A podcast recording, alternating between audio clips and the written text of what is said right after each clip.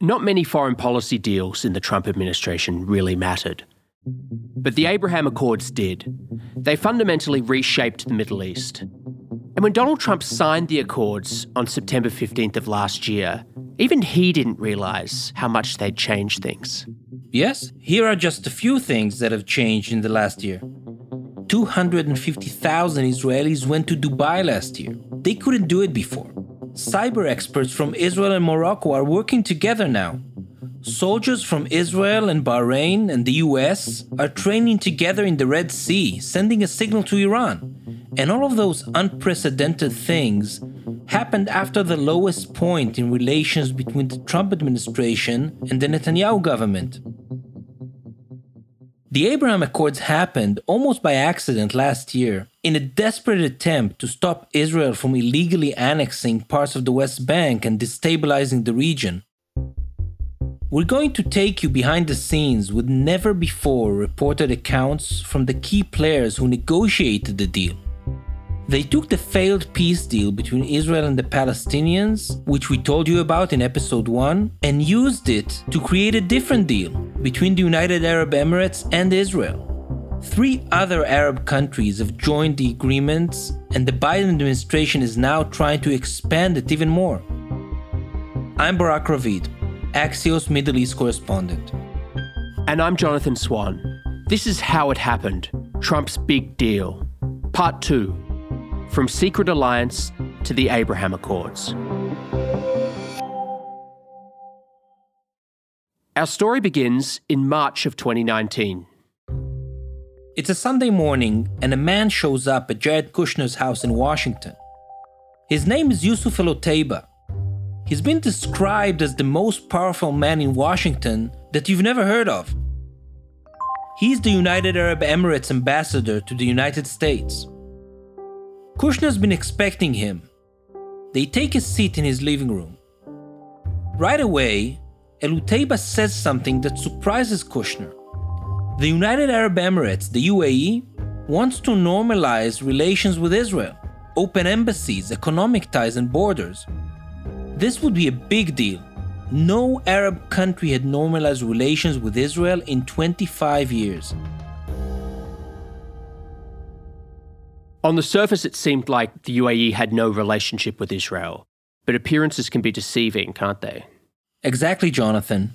Because behind the scenes, the UAE and Israel had a clandestine relationship for a quarter century.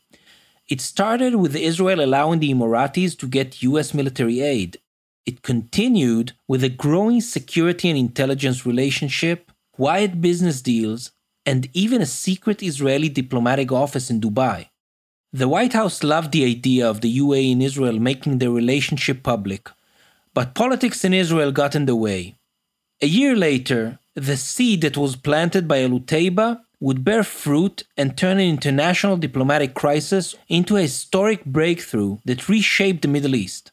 So now it's May of 2020. The United States is in the middle of the COVID pandemic and the Black Lives Matter protests. And President Trump is growing increasingly concerned about his re election campaign. Meanwhile, in Israel, after three rounds of elections, Netanyahu finally managed to form a coalition government. He does that with his arch rival, retired General Benny Gantz. In their agreement, there is one issue Bibi refused to compromise on annexing around a third of the occupied West Bank, making it formally part of Israel. Gantz is calling for delay in consultation. Netanyahu is doubling down. Bibi believes if he doesn't act fast, it will never happen. So when he's sworn in, he sets a deadline to start annexation July 1st, just 10 weeks away. So July 1st becomes this kind of ticking time bomb for leaders trying to stop Israel from annexing parts of the West Bank. Barak, how did the world react to Bibi declaring this timeline? Well, Jonathan, it was widespread condemnation. First, annexation is illegal under international law. And second, if Netanyahu were to carry it out, a two state solution would be off the table for good and the region would be even more destabilized. In fact, Jordan threatens annexation will undermine its peace agreement with Israel. And dozens of countries in the region and beyond are weighing in, But one voice from the United Arab Emirates, the UAE, seems to cut through the rest. Hi, my name is Yusuf Al Otaiba. I'm the UAE ambassador to the United States. Three weeks before the July 1st deadline, Al Otaiba wrote an article against annexation, which was published in Hebrew in an Israeli newspaper. It was a very big deal. It was the first time the UAE had ever engaged with the Israeli press. I believe that annexation was going to have horrendous consequences for the region. And I think it was going to put the US in a very awkward spot because they were going to have to defend an incredibly unpopular decision in the region. Al Otaiba's article made big headlines in Israel and around the world, and it's a key moment in the story. Why do you think it resonated so much? First, because it was a direct message to the Israeli people at a very critical moment. And second, it really undermined Bibi's spin that the Arab world doesn't care about annexation. Okay, Barak. So, is there anyone in the Trump administration who supports annexation at this point? Well, Jonathan, only one guy still wanted annexation. This was David Friedman, the US ambassador to Israel. After Netanyahu's July 1st announcement, Friedman starts pushing Jared Kushner very hard. And in one conversation, Kushner told Friedman, Listen, David, you're 6,000 miles away and you don't understand what's going on here. We have COVID, the elections. This is not the first priority for the president right now. But Friedman just couldn't let it go. And finally, in the middle of COVID, he flies to Washington on a government plane for an Oval Office meeting. And at this point, Netanyahu's July 1st deadline is only one week away. So Friedman shows up to Washington with some pretty grand ambitions. Who was at this meeting in the Oval Office? We had President Trump, obviously, and Friedman.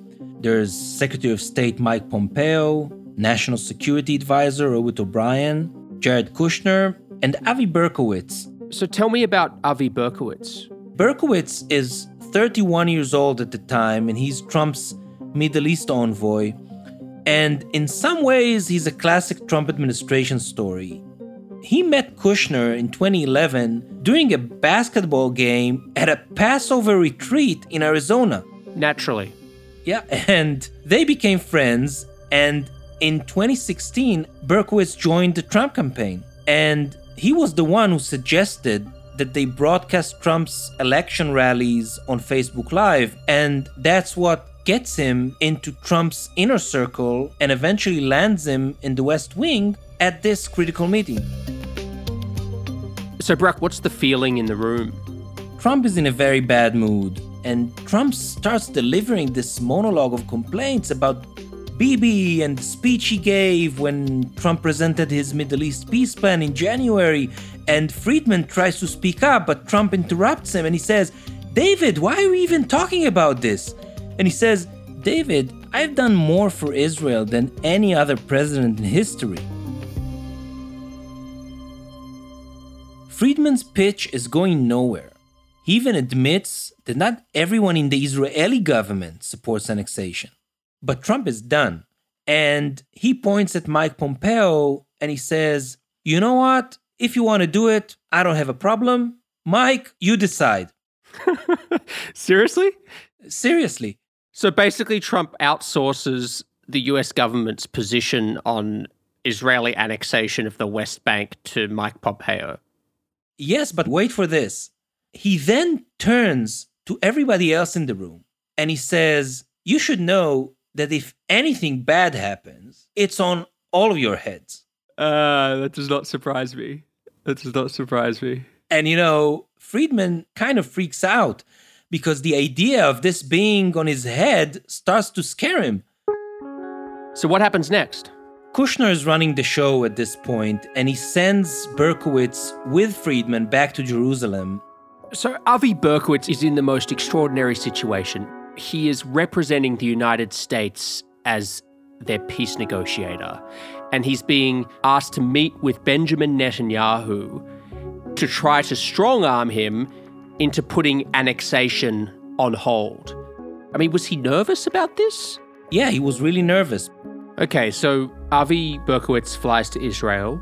Uh, what happens next? Well, he and Friedman have three meetings over four days with Netanyahu. And you have to remember, we're in the middle of COVID, and the setting of this meeting was pretty bizarre.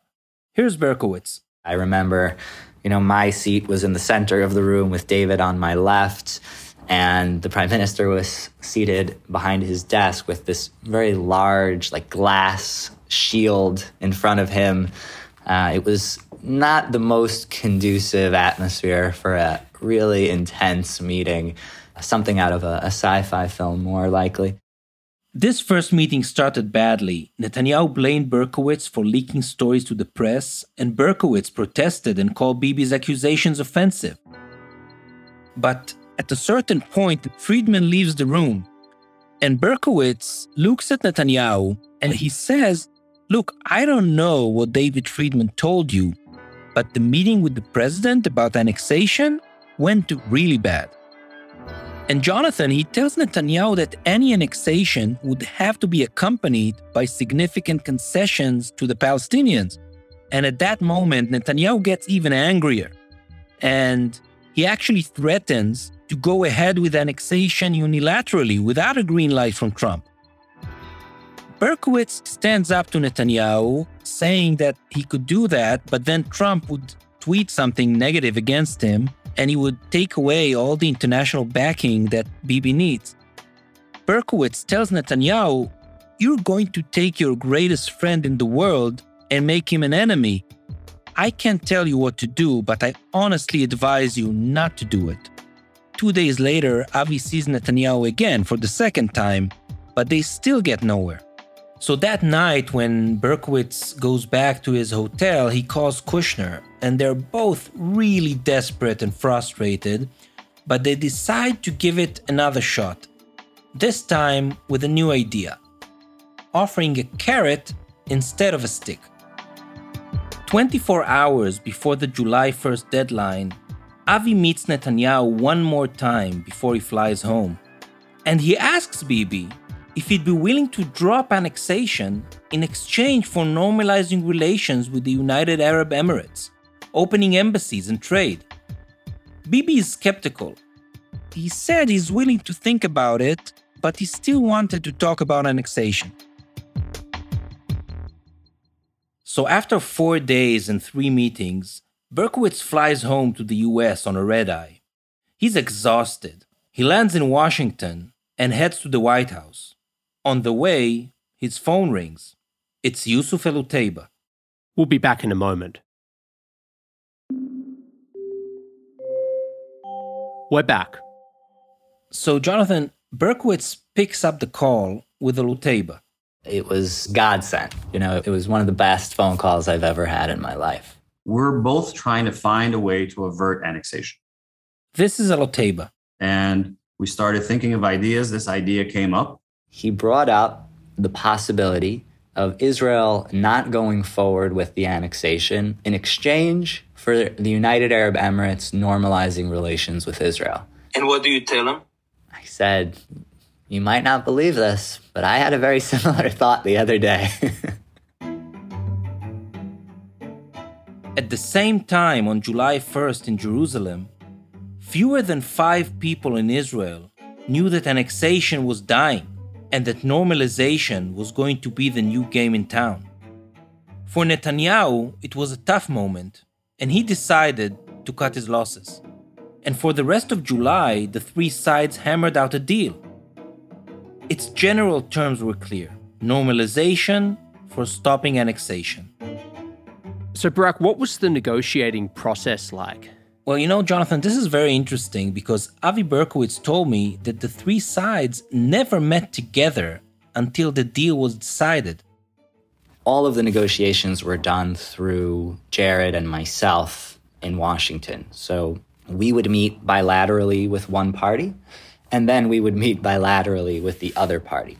So the reason the American, Israeli, and Emirati negotiators never met was that for the Emiratis, they wanted to make sure that when the Israelis are making a commitment, they're not making this commitment to them, that they're making this commitment to the United States. And it wasn't easy. At one point, while the Americans were passing drafts between the sides, the Israeli ambassador Dermer called Berkowitz and said that Bibi would only drop annexation if three Arab countries came on board, not just the UAE. Berkowitz told this to Kushner, and Kushner got really mad. He told Berkowitz, Tell Ron that one country is all he's gonna get, and if he doesn't want it, he can just go fuck himself. Berkowitz called Dermer and gave him a more toned down version of this, and he said, I'll tell you gently, take what you're offered. so, Barak, when did they decide to make the deal public? As you can imagine, Trump wanted to make a big splash, so the White House sets August 13th as the day to announce the deal. But then, the day before, Bibi got cold feet because of Israeli domestic politics. And the Israeli ambassador to the US, Ron Dermer, calls the White House and says, We're not going to sign it. This was really a crazy moment, and Kushner and Berkowitz were furious. And Friedman, who at that point had dropped his annexation fantasies and was already in Washington to be in the Oval Office for the announcement, calls the Prime Minister's office in Jerusalem and he shouts at Netanyahu's people and he says, It's happening tomorrow. You don't have a choice. And it worked. Netanyahu got the message. I, mean, I got to say, Barak, I covered the Trump administration. I did not know that this came so close to falling apart. And that is the most insane story. So now it's just before the public announcement. They need a name for the agreement. Well, Jonathan, that's a funny story. It's the day that the deal is supposed to be announced, and they still don't have a name. A member of the US National Security Team, a two star general named Miguel Correa, came to Avi Berkowitz and suggested the name, the Abraham Accords. And they went to Kushner with the idea. And immediately, Jared turns to me and smiles at me and gave me a look. And I and so I felt like now perhaps he thought that I was behind it. Because Avi is short for Avram, Abraham in Hebrew. So I said, Jared, just so you know, I, you know, I, I was not involved in choosing of the name. and then we brought the name to the president, and he joked that he thought the Trump Accords would be a better name, but he would be okay with this as well. And then the media came in, and the rest, I guess, is history. An hour later, on August 13th, Trump, Netanyahu, and the Crown Prince of Abu Dhabi, Mohammed bin Zayed, get on the conference call to seal the deal. Berkowitz and Al Otaiba are on the line too. Here's Avi Berkowitz again. It was extremely quiet. I remember that there was a nervous energy. And as I sat in my chair, even up until this very moment, I was still nervous that some complication would arise. And then Sheikh Mohammed's line dropped. Yusuf Al Otaiba. Took about 10 minutes to collect Sheikh Mohammed back on the line. And at that point, my hands were sweating. I think, wow, really? All this hard work, and this might not work because of a technical glitch? So I, there was a moment of uncertainty right there until everybody got on the line. And then it was just, it was incredible energy. I look back at it, and sometimes I still have a hard time believing that we actually pulled everything off. And right after the call, Trump surprised the world when he announced the deal. And of course, he did it in a tweet, and he let Avi press send. The diplomatic breakthrough came as a surprise announcement, but the president says it's been in the works for some time. The two nations are expected to meet in the coming weeks to sign agreements. The same day, while the world was still processing the news, the finance minister of Bahrain calls the White House and he tells Kushner and Berkowitz, We want to be next.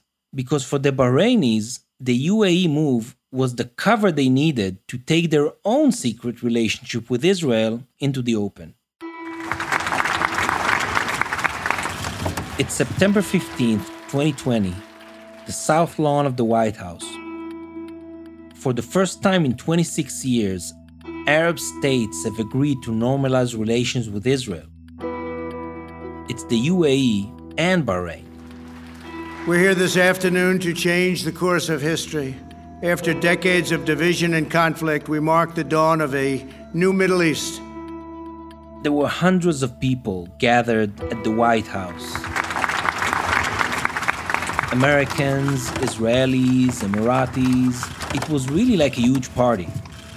The President of the United States, the Prime Minister of the State of Israel, and His Highness. So each of the leaders, the foreign ministers of Bahrain and the UAE, the Prime Minister of Israel, and President Trump, gave speeches.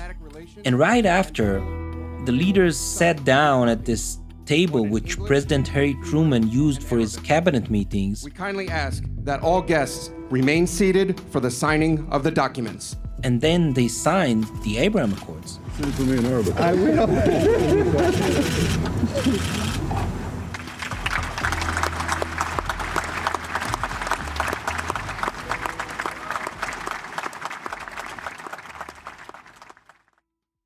Within a few months, Sudan and Morocco joined the agreements. We've said the Abraham Accords have changed the lives of millions of people in the Middle East. Barak, what are the practical changes that have occurred in the year or more since the agreements were signed? Well, lots of things, Jonathan. Now there are direct flights from Israel to places like Abu Dhabi and Bahrain and Morocco, and there's much more trade. And actually, more countries want to get in on the peace. And the Biden administration is trying to build on it too. They want to get Saudi Arabia. So, what's happened to Bibi Netanyahu in the last year? Well, Jonathan, he had this huge achievement, but he lost the confidence of his partners in the coalition government. And a few months later, he lost the election. And he's not the prime minister anymore. In fact, he spends most of his weeks in court dealing with his trial on charges of bribery and corruption. So both Bibi and Trump are out of power now. The popular conception is that Donald Trump and Benjamin Netanyahu are inseparable political allies, you know, deeply connected to each other, and also very good friends. What Barak's reporting has revealed is that that is utterly false. Uh, exactly. And just after Trump lost, Netanyahu congratulated Joe Biden on winning the elections and this is where their so called bromance truly ended. And Trump told me he felt like Bibi stabbed him in the back. Nobody did more for Bibi, and I liked Bibi. I still like Bibi, but I also like loyalty. I haven't spoken to him since, right? I, I didn't talk to him. Fuck him. Wow. Okay then.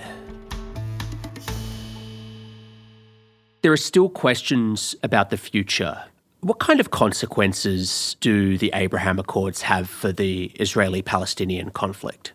So, Jonathan, on the one hand, the Accords stopped the annexation of the West Bank by Israel, which could have killed two-state solution for good.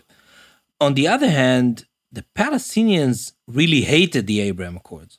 Why did they hate them? Because when they saw the UAE and Bahrain and then Sudan and then Morocco make peace with Israel, they realized that the influence they had for years over relations between Israel and the Arab world, it's really diminished. Do you maintain any hope for peace between the Israelis and Palestinians? Unfortunately, I don't think we'll see this in my lifetime. But, you know, I didn't think we'd see peace between Israel and this many Arab states either. And that's what we have now. Thanks, Barak. Your reporting's been fascinating, and it's been a pleasure working with you. Thank you, Jonathan. This has been How It Happened Trump's Big Deal. It's reported by Barak Ravid. For more of Barak's reporting each week, get the Axios from Tel Aviv newsletter for free at signup.axios.com. The senior producer is Ariana Garib The senior editor is Ted Robbins. Dan Bobkoff is the executive producer. Sara Kehaulani Goo is the editor in chief. Our managing editors include Alison Snyder and Margaret Talev. Dave Lawler is the world editor. Sound design and mixing by Jeannie Montalvo and Alex Sugiura. Our series theme music is by Michael Hanf. Fact checking by Jacob Knudsen. Special thanks to Chen Gao, Lucia Orejarena, and Axios co founders Roy Schwartz, Mike Allen, and Jim VandeHei. I'm Jonathan Swan. Thanks for listening.